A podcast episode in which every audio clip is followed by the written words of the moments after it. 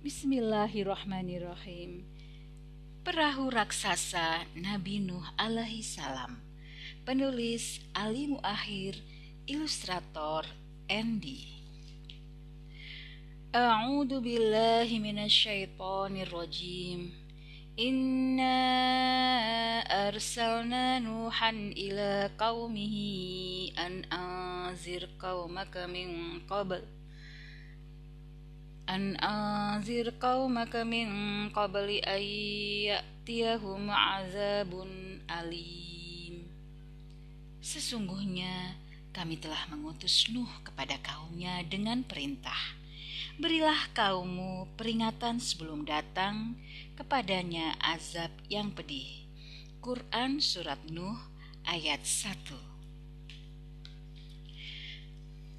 Nabi Nuh alaihissalam sedih melihat orang-orang penyembah berhala. Beliau pun mengingatkan mereka, "Sembahlah Allah, sungguh tidak ada Tuhan selain Dia. Aku takut kalian ditimpa azab," katanya. "Jika kamu benar, datangkan azab itu kepada kami," tantang salah seorang dari mereka. Nabi Nuh alaihissalam bertemu orang-orang yang beriman. "Allah memerintahkan kepada kita untuk membuat perahu raksasa," ujarnya. "Perahu? Untuk apa?" tanya salah seorang umatnya. "Untuk menolong kita dari azab Allah," kata Nabi Nuh alaihi salam. Selama bertahun-tahun, Nabi Nuh alaihissalam menanam pohon. Setelah pohon tumbuh besar, Nabi Nuh alaihissalam pun menebangnya. Selama bertahun-tahun pula, Nabi Nuh alaihissalam membuat perahu raksasa. Ketika perahu telah jadi, orang-orang kafir menertawakannya. "Untuk apa membuat perahu? Ini kan bukan di laut." Tidak lama kemudian, tiba-tiba hari begitu gelap. "Semua masuk ke perahu," pinta Nabi Nuh alaihissalam. Tiba-tiba hujan turun sangat lebat hingga menimbulkan banjir. "Perahu bergerak, perahu bergerak, perahu bergerak, perahu bergerak." Perahu berlayar di tengah badai yang menakutkan. Suasana saat itu sangat mencekam. Setelah beberapa hari, banjir akhirnya surut. "Alhamdulillah, kita selamat. Allahu Akbar, Allahu Akbar, Allahu Akbar."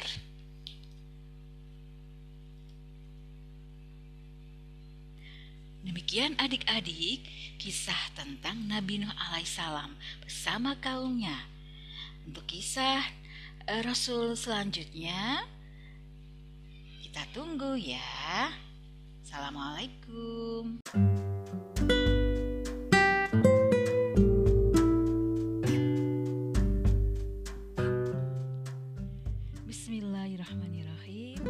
Assalamualaikum warahmatullahi wabarakatuh. Teman-teman, selamat pagi. Hari ini adalah hari Rabu ya, tanggal dua puluh satu Oktober dua ribu dua puluh. Nah, kali ini kita akan belajar siroh lagi, yaitu tentang salah satu sahabiah Rasulullah Shallallahu Alaihi Wasallam. Kita akan berkenalan lebih jauh dengan Ummu Syuraik radhiyallahu an. Ada yang tahu kira-kira siapa beliau? Baik, uh, disimak ya berikut ini. Ummu Syuraik radhiyallahu an. Namanya adalah Ghaziyah binti Jabir bin Hakim. Nama aslinya masih diperdebatkan. Ada yang mengatakan Ghaziyah, Ghuzayyah, dan ada yang mengatakan Ghuzayyah. Tidak banyak catatan sejarah yang memaparkan kehidupan sahabiah yang mulia ini. Tapi catatannya yang sedikit itu semuanya berisi catatan kemuliaan dan keagungan yang akan diingat sepanjang umat manusia. Beliau adalah seorang da'iyah melalui dakwah yang diserukannya banyak orang yang kemudian masuk Islam melalui perantaraannya. Masya Allah, tak terhitung lagi betapa besar pahala yang beliau dapatkan. Dan dakwah itu beliau lakukan di jantung kekafiran dan pusat perlawanan terhadap dakwah Islam, yaitu di ya di Mekah. Ia adalah salah seorang wanita Quraisy yang berasal dari kabilah Ghatafan yang sangat disegani oleh bangsa Arab kala itu. Ia adalah istri Abu al-Aqr ad-Dausi. Ya. Ketika cahaya iman mulai menerangi Mekah dan sudah mulai terdengar pula kenabian baru oleh Ummu Syuraik, maka ia yang merasa tertarik dengan dakwah Rasulullah tersebut segera mencari tahu dan terus mengikuti perkembangan yang ada. Tak lama ia pun bergabung dalam bahtera iman bersama orang-orang terdahulu yang masuk Islam. Ia ikrarkan keislamannya di hadapan Rasulullah Shallallahu Alaihi Wasallam. Kebayangkan seorang wanita berdakwah di Mekah, resikonya berat banget ya kalau ketahuan oleh para pemuka kafir Quraisy Mekah. Ummu Syuraik mengetahui dengan pasti bahwa ia akan menghadapi berbagai cobaan yang akan menghadangnya, baik yang berkaitan dengan jiwa maupun harta. Tapi tak ia pedulikan itu semua. Baginya, iman bukanlah sekedar pernyataan di lisan saja, melainkan suatu keyakinan yang penuh dengan tanggung jawab, amanah yang syarat dengan beban, serta perjuangan panjang yang menuntut kesabaran. Dan Ummu Syuraik ini tak ingin nikmat keimanan itu hanya ia yang merasakannya. Ia ingin semakin banyak orang yang merasakan indahnya hidup dalam naungan Islam. Karenanya baginya dakwah adalah sebuah kewajiban yang wajib dipikul oleh semua umat Islam, tanpa membedakan apapun suku, jenis kelamin, ataupun parameter dunia lainnya. Dengan segala resiko yang pasti akan menghadang bagi para penyeru dakwah. Adakah giroh dan semangat yang dirasakan Ummu Syuraik juga kita rasakan bersama hari ini?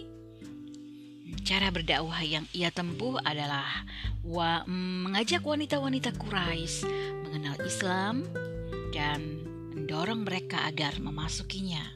Tentu saja beliau lakukan secara diam-diam.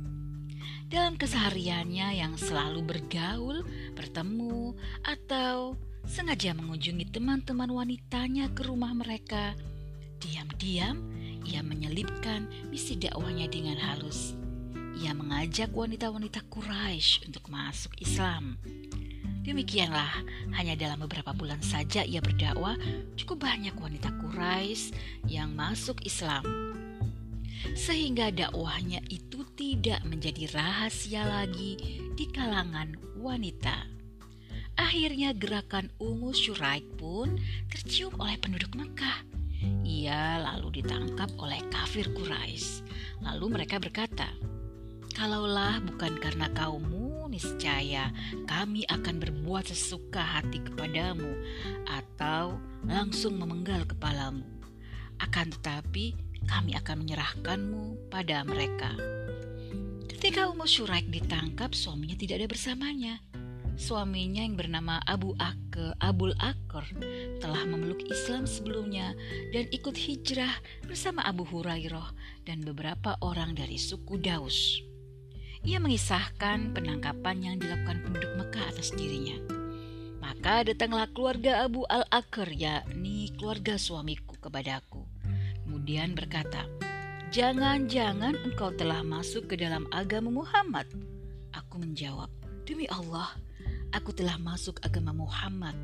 Mereka berkata, "Demi Allah, kami akan menyiksamu dengan siksaan yang berat."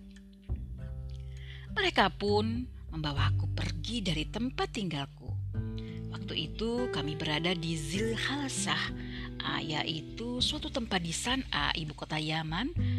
Mereka membawaku menuju suatu tempat. Ummu Syuraik melanjutkan, "Mereka menaikkanku ke atas unta yang kasar tanpa pelana.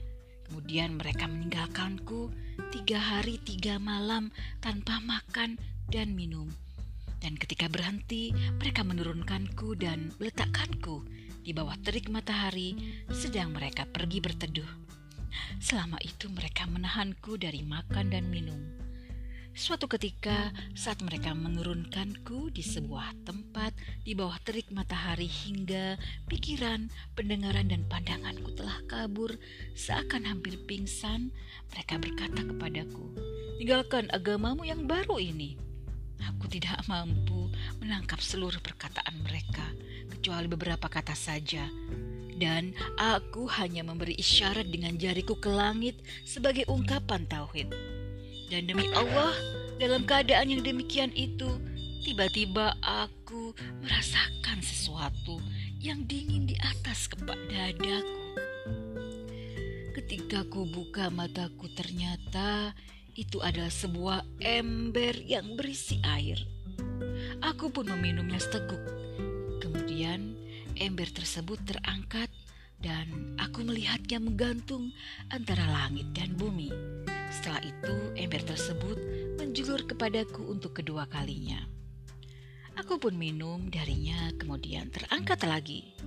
Kemudian ember itu menjulur untuk ketiga kalinya. Aku pun minum darinya hingga kenyang dan aku guyurkan kepala, wajah, serta bajuku. Masya Allah, bantuan dan pertolongan dari Allah datang untuk wanita mulia ini, teman-teman. Ketika mereka terbangun dan melihatku, mereka berkata, "Dari mana engkau mendapatkan air itu? Apakah engkau mencuri air kami?" Aku menjawab, "Demi Allah, tidak. Sungguhnya ceritanya begini." Kemudian dengan jujur, aku ceritakan kisahnya kepada mereka.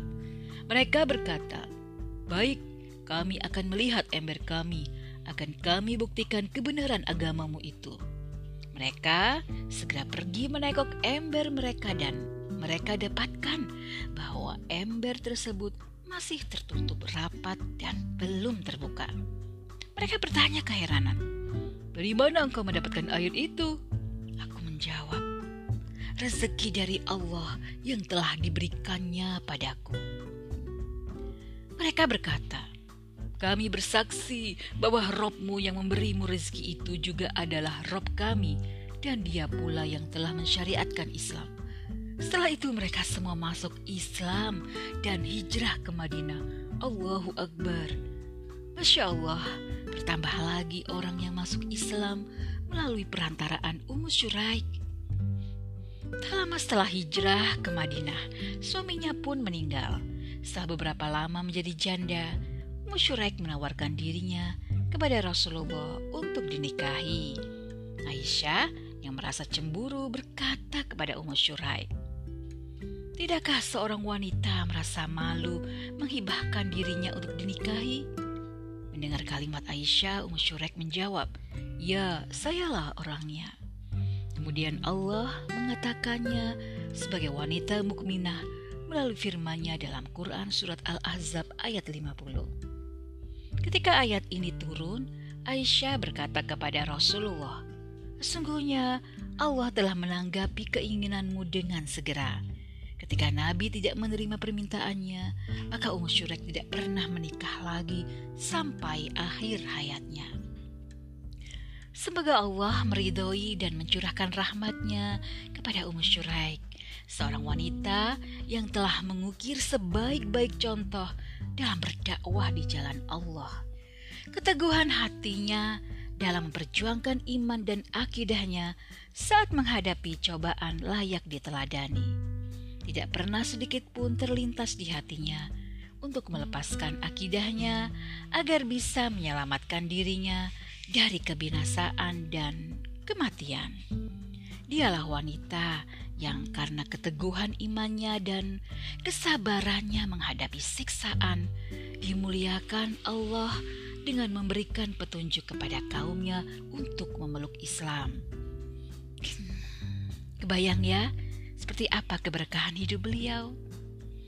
Dalam hadis Rasulullah bersabda dari Abu Hurairah radhiyallahu an bahwa Rasulullah sallallahu alaihi wasallam bersabda, barang siapa mengajak manusia kepada petunjuk, maka baginya pahala seperti pahala orang yang mengikuti, yang mengikutinya tanpa mengurangi pahala mereka sedikitpun.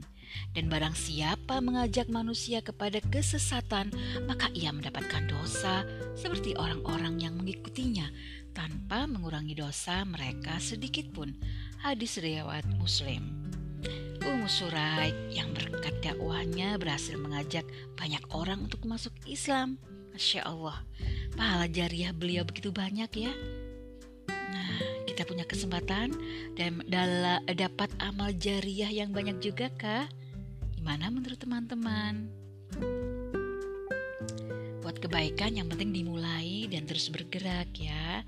Semoga Allah selalu menuntun kita. Tabarakallah, Allah yang akan menuntun kita semua. Amin amin ya rabbal alamin. Demikian kisah Sirah Sahabiah kali ini ya teman-teman. Semoga bermanfaat. Assalamualaikum warahmatullahi wabarakatuh.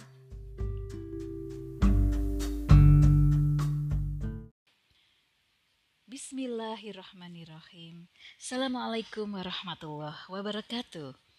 Kisah Sirah ini saya ambil dari buku Mencintai Rasulullah Sallallahu Alaihi Wasallam tiga ratus enam puluh lima hari bersama Nabi Muhammad Sallallahu Alaihi Wasallam. Indahnya salam. Allah yang Maha Kuasa sering menyampaikan salamnya kepada nabinya. Setiap kali Malaikat Jibril datang kepada Nabi, ia selalu menyampaikan salam Allah kepada beliau. Suatu ketika Rasulullah Sallallahu Alaihi Wasallam sedang bersama Khadijah. Khadijah tidak bisa melihat malaikat Jibril meskipun malaikat itu sedang bersama Nabi. Nabi sedang bertemu dengan malaikat itu.